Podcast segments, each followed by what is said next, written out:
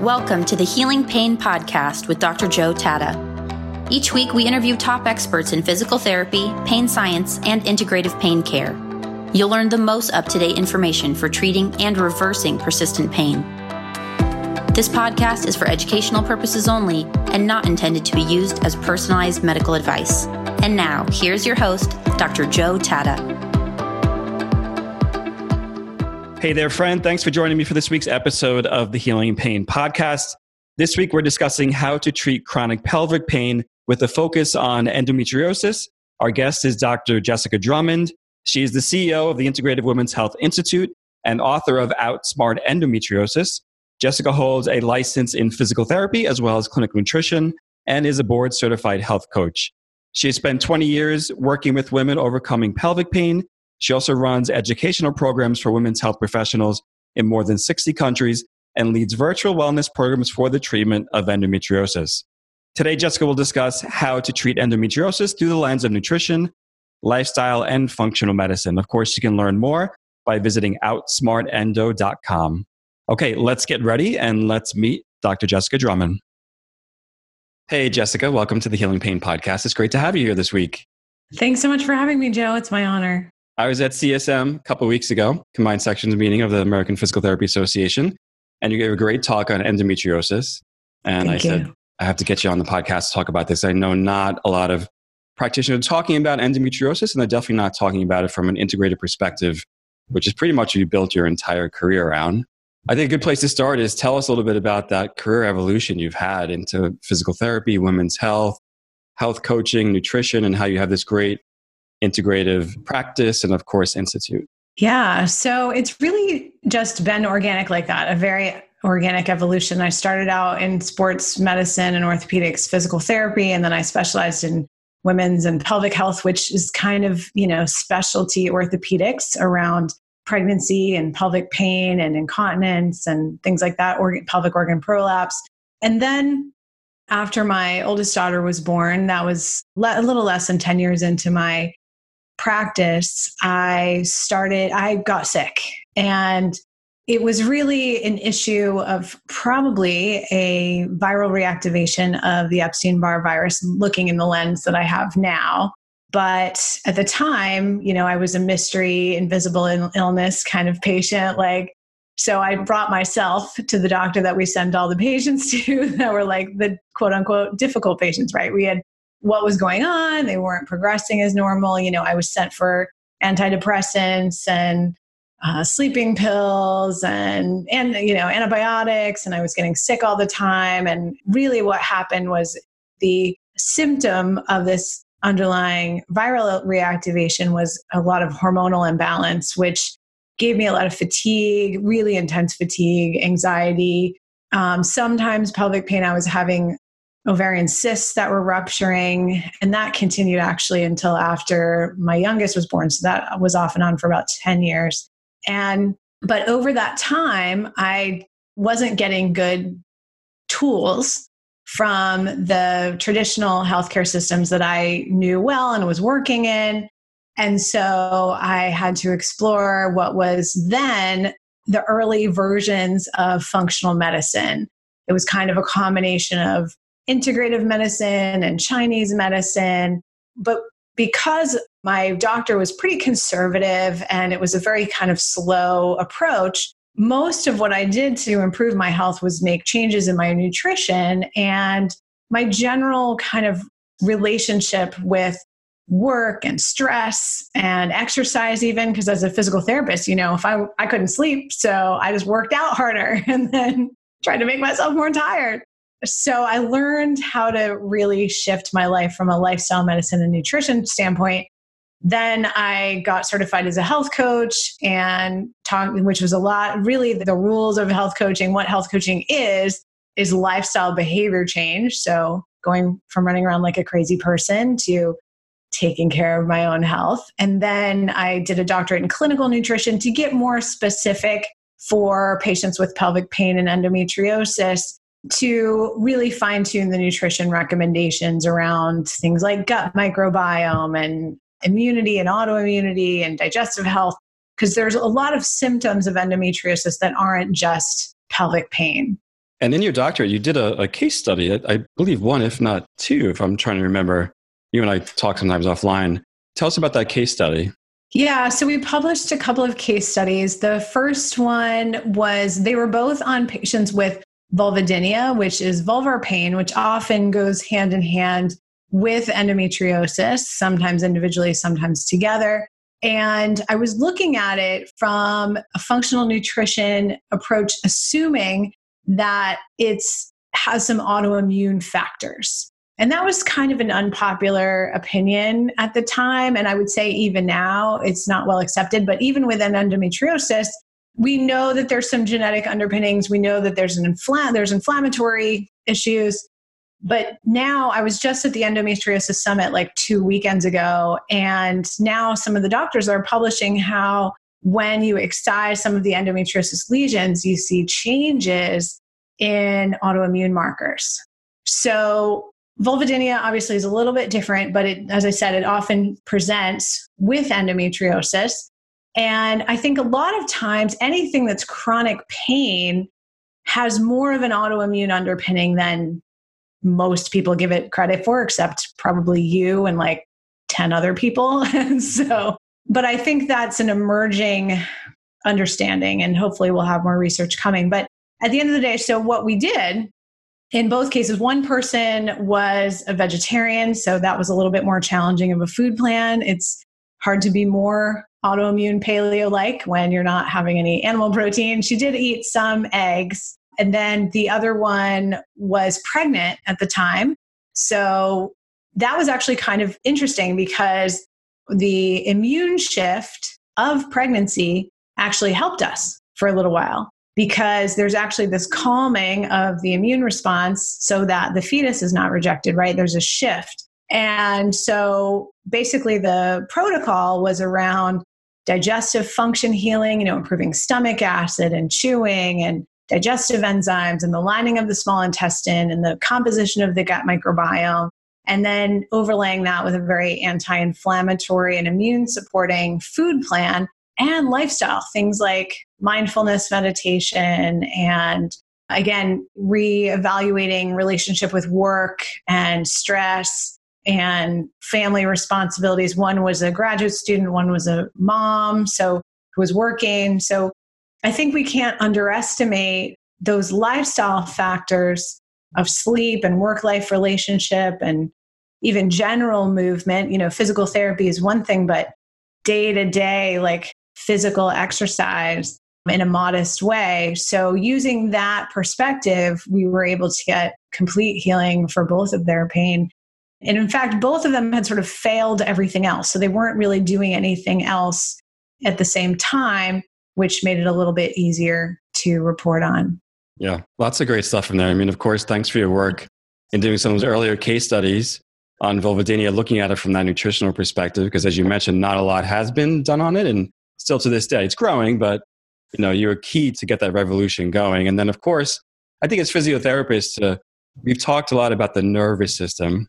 It's a big thing, like in physiotherapy and even psychology. But both you and I would say, okay, nervous system is important, but there's an immune system that's supporting that that nervous system mm-hmm. that you brought into your work, and of course the literature you've worked on. I know now you're tackling endometriosis again, another topic that's really important for women struggling with pain. I guess let's just start kind of with basics. What is endometriosis, if you can define it? So there's even argument about that, but to simplify, as I said, it's a disease that I like to think of as kind of a benign cancer. So you've got lesions that are various different tissue types. There is some variability, but it's all tissue that's similar to the tissue that lines the inside of the uterus, called the endometrial lining. Now, it's not exactly the same, but it's similar. And the by definition, this tissue is growing outside of the uterus. So, one big myth is that if you just do a hysterectomy, you get rid of this. No, because the tissue is still growing outside of the ovaries or on the fallopian tubes or on the diaphragm or lungs or in the knee or around the bowel and bladder is huge places, peritoneum. So it can be very extensive like that. It can also be very mild. Sometimes it's extremely painful and life disrupting and periods are messed up and heavy, and even in between periods, and at random times, there can be a lot of pain. And other times, it's even silent. It's not deadly in the sense that, like cancer, it's not directly going to kill you, but it does increase the risk for certain significant cancers, especially ovarian cancer, by almost twofold, which is a low risk anyway, but it's still an important risk, I think, to be aware of.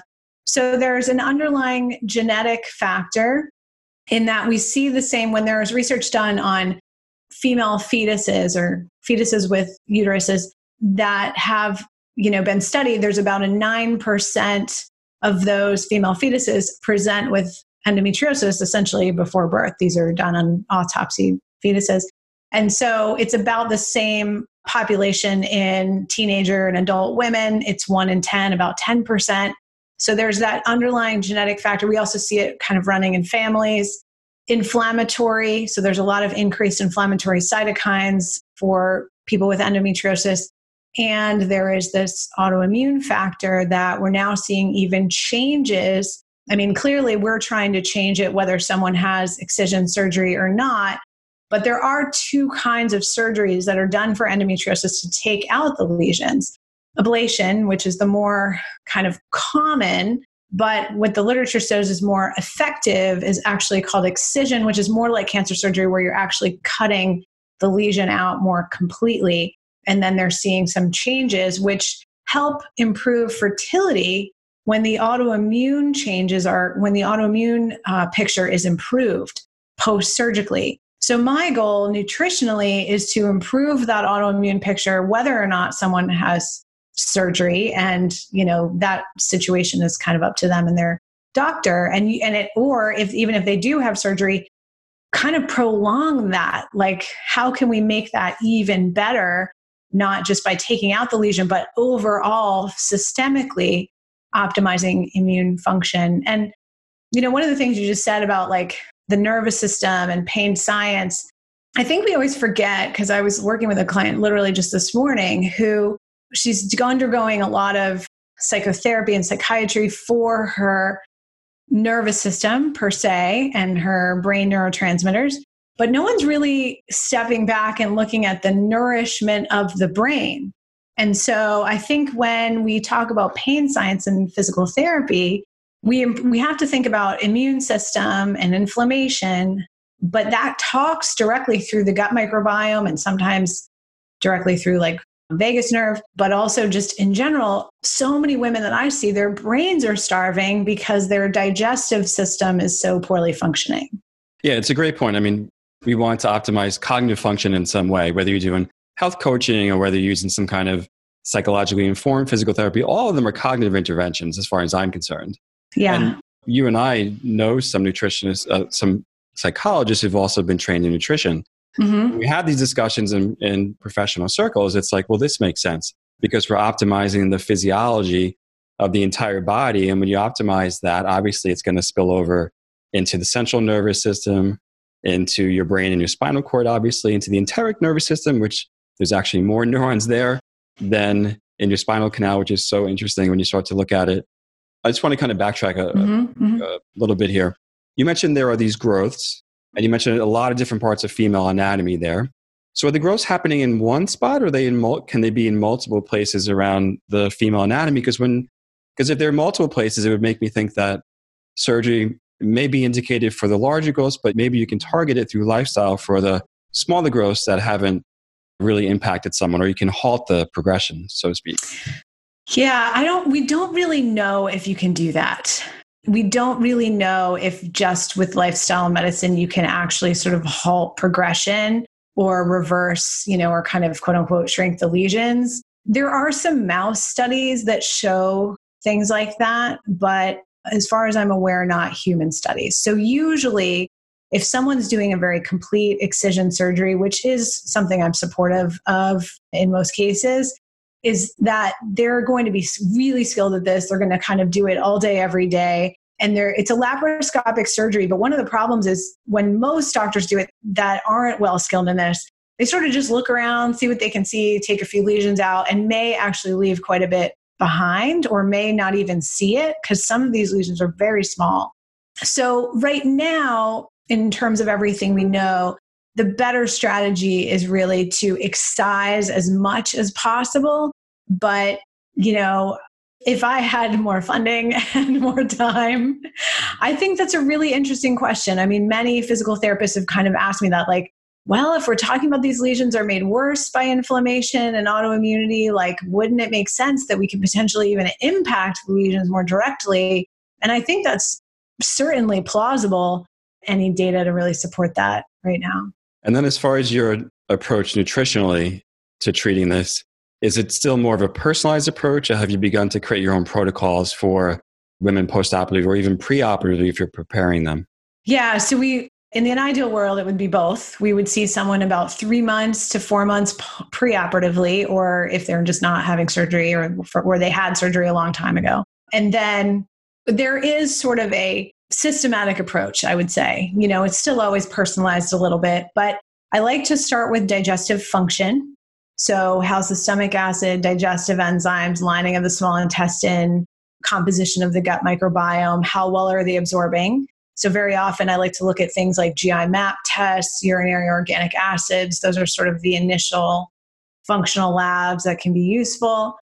And the backbone of the food plan, we do kind of an elimination diet that's based, at least for the first three to four weeks, in, you know, similar to an autoimmune paleo food plan, with considering that many of these patients often have oxalate sensitivities and or histamine sensitivities most commonly if they also have bladder pain when it comes to oxalate sensitivities and or you know, just hives or the kind of person who's like breaking out in hives. And I'm even more strict on the kind of autoimmune paleo and not just sort of paleo if someone has like chronic joint pain, because then I'm like, mm, you know, there's a lot of autoimmune comorbidities with endometriosis. So joint pain is a little red flag. Also, things like Hashimoto's, super common. So that's sort of the categories that we're looking at. I have a lot of people who come to me who have been vegan because that's sort of what they're seeing on the internet. And it is, you know, more anti inflammatory for sure than the standard American diet, right? The challenge with that is the lack, in most cases, of well absorbed protein and the challenge we sometimes have with oxalates. And again, ultimately, I find that most people can go back to eating at least some oxalates and I don't take those out entirely. We're trying to, I always try to limit how much we really have to take out because there can be starting to develop like almost preclinical eating disorders. And some people come to me with that already, given that it's not clear. And there's always like, take out this, take out this, take out this. So I'm sure, as similar to your approach, what can we really add? You know, herbs and spices and more fat and more cooked vegetables and more high quality animal proteins that's just sometimes a challenge for people who are more committed to being vegan. Yeah. And just as you're talking, I'm just curious is it also affecting elimination or does it have an impact on elimination in women? Absolutely, because first of all, the growths can be on the colon and also the small intestine. And sometimes the surgery requires removing parts of the sur- the colon. So we see a lot of constipation, some like kind of IBS constipation diarrhea, and chronic SIBO is a huge problem because there's such a term as endobelly, which is essentially bloating, which in my experience is mostly SIBO and or SIFO. And the challenge is because either the lesions or adhesions can be wrapped around the small intestine or the area where the ileocecal valve is, the ileocecal valve can be either not functioning very well or it's that part of the colon has been removed. And so you're always going to be dealing with SIBO. And then in other cases, you've got the adhesions around the small intestine. So that creates little pockets of kind of slower motility and beautiful places for bacteria to thrive. So I like to work a lot in combination with pelvic visceral physical therapy and sometimes using motility supplements and things like that. Um, motility is a huge issue the other thing that helps is certain yoga positions and exercises, but it has to be very comprehensive because you're dealing with the disease itself impacting the digestive tract. So sometimes we're really aware of that preoperatively, and then the surgeons can really be looking for that. and same thing post-op like they can they can a lot of times give us more information once they see what's really going on yeah i'm glad you mentioned the, the manual therapy can be really important for people with visceral pain yeah. and helpful for for motility for a lot of a lot of people and then supplement wise people are always concerned about what can i you know obviously we're going to work on a personalized diet that's right for me and my biochemistry.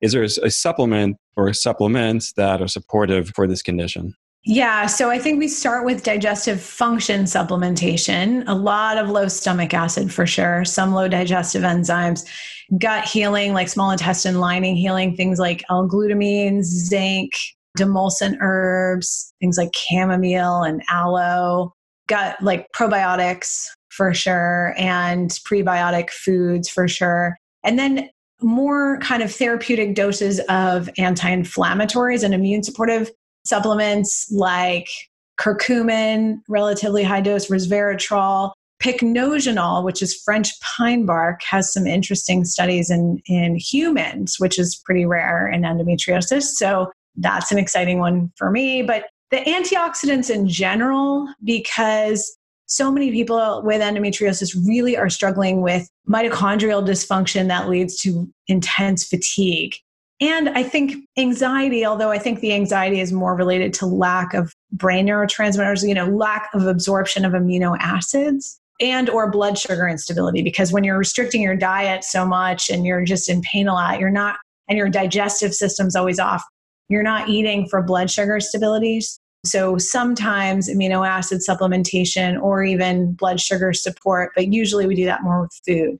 So I think supplement wise, we're thinking mostly around supporting immune function and supporting digestive function. Yeah. You mentioned fatigue earlier in your personal story, mm-hmm. which I was happy to hear because I think as physical therapists, we kind of breeze over the fatigue part because we're always like so laser focused on pain. Mm-hmm. And I feel like the fatigue is kind of like the red blinking light in the background that should point people toward, hey, let's look at optimizing nutrition and see if that has an impact on fatigue, which oftentimes it, it does along with other lifestyle interventions, sleep and relaxation, mindfulness. But that part is really unspoken of. Absolutely. I think the fatigue is sometimes even worse than the pain because it's very debilitating. Like having experienced fatigue myself, I really understand like what that means.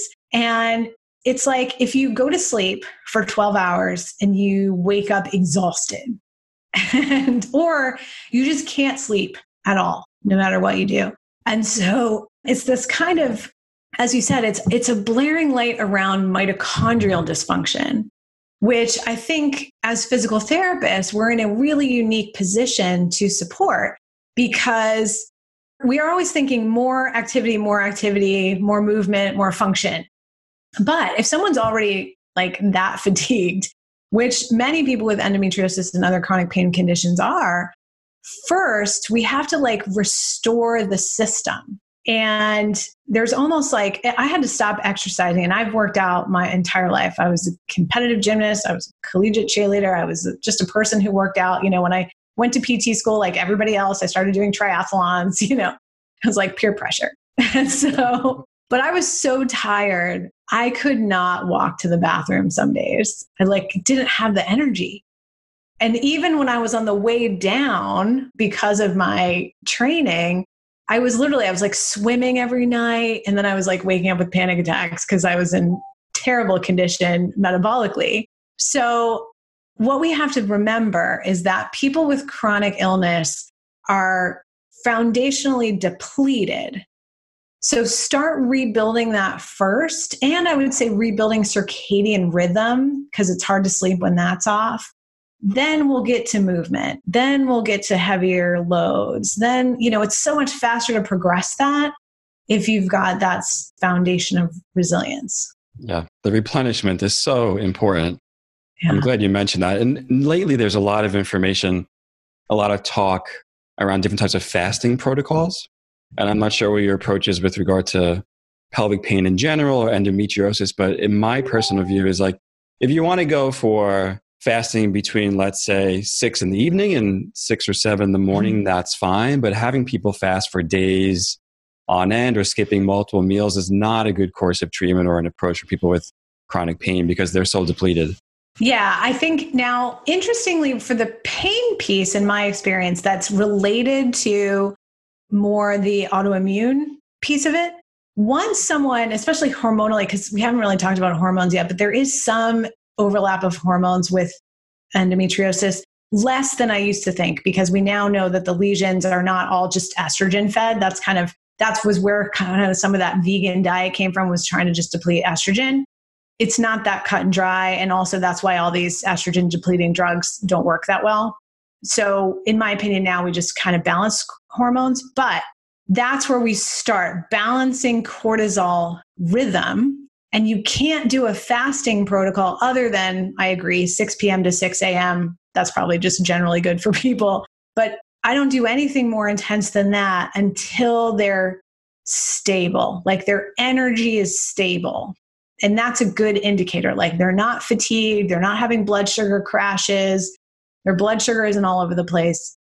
That's when sometimes when that all gets nice and stable, the resilience gets built up nutritionally. And to me, that means like they're absorbing lots and plenty of and an excess of nutrients, right? And then we can do some intermittent fasting, which I suggest to be like 6 p.m. to 11 a.m., something like that, a couple of days, you know, a month. And that does help with kind of resetting the immune system to lower the overall pain.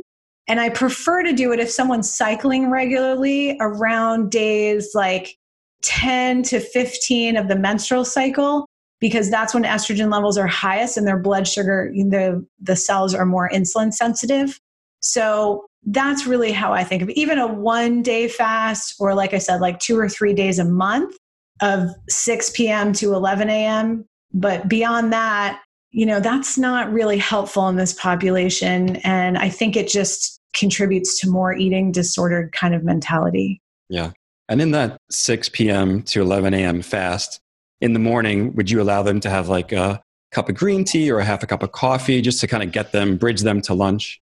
Absolutely. And if someone's hungry, it's probably, you know, if they're really hungry or crashy or anything like that, it's probably not the right thing. But yeah, if they just want like a cup of green tea in the morning, that's probably good because sometimes they're going to really need that for bowel stimulation. Yeah. And knowing you take an integrated approach, people may need other services, uh, practitioners to come in who else do you find is key potentially in the team that you find yourself referring to or relying on to coordinate care? Yeah, so our team is clinical nutrition and health coaching. And then we absolutely sort of on the ground collaborate with physical therapy and may or may not be doing more telehealth physical therapy in, in this climate. And absolutely excision surgery, at least consultation with doctors who are well practiced in that. And that's kind of a rare specialty. So finding someone good is key. And then psychotherapy for sure, lots of pain therapy and even sex therapy, relationship therapy. This is a uh, disease that's very impactful on people's intimate relationships. So that can be really valuable as well. You've been working with women for over a decade plus. What would you like women with endometriosis to know about this condition and and finding treatment for, for it. I really want them to know that there's a lot of hope and a lot more coordination. That's one of the benefits of sort of global social media. People who are working on this, there's not a lot of perfect solutions yet, but there's a lot more integrative collaboration that has been increasing very rapidly. So, and there's more and more good information available, you know, just generally and there's more and more available globally through telehealth models than has really ever existed. So there's communities available too of healthy, positive support, even among various local areas. So it's a time to be very hopeful. While it's a very difficult disease, I think there's more and more good attention to it. And even some research funding we got just last year through the work of Endo What, which is a nonprofit organization they actually brought together both Elizabeth Warren and Orrin Hatch, so kind of crossing the aisle, which is super rare in the US right now, to a lot of good research funding for endometriosis. And that's happening around the world as well in the UK and Australia and other places. So it's a time for hope. And you've also written a book, which is a great resource for people. Tell us about the book. Yeah, the book is called Outsmart Endometriosis, and it really maps out that integrative approach in a very step by step way. We have recipes and resources and helping you build that team. So, that I feel like is, is finally where my head is all in one place. and if people want to access that book, they want to download that book, where can they find that? Yeah, so they can download it for free right now, an ebook version at uh, outsmartendo.com. It's also available on Amazon and it'll be available in print later this year and out in bookstores in February of next year, 2021. Excellent. So make sure you check out outsmartendo.com. And then, of course, for practitioners, pelvic health specialists, women's health practitioners who are interested in learning more about the services and courses that you provide for practitioners, where can they find you? Yes, our institute is at Integrative Women's Health Institute, and we offer lots of training for all kinds of practitioners who work with patients with endometriosis across disciplines. And the book would be very valuable for them as well, because again, it kind of maps out that integrative approach and they can start to see who they can collaborate with. Excellent. So I want to thank Jessica Drummond for being on the Healing Pain podcast this week, talking about endometriosis and other pelvic pain conditions. Of course, you can find out everything about her, whether you're a practitioner or someone who's looking for solutions, by going to the Integrative Women's Health Institute.com. And of course, make sure to download her free book at outsmartendo.com. Make sure you share this information out with your friends and family on Facebook, Twitter, LinkedIn, or a Facebook group where you know there are people searching for help with endometriosis and other pelvic pain conditions. I'm Dr. Joe Tatta. It's been a pleasure being with you, and we'll see you next week.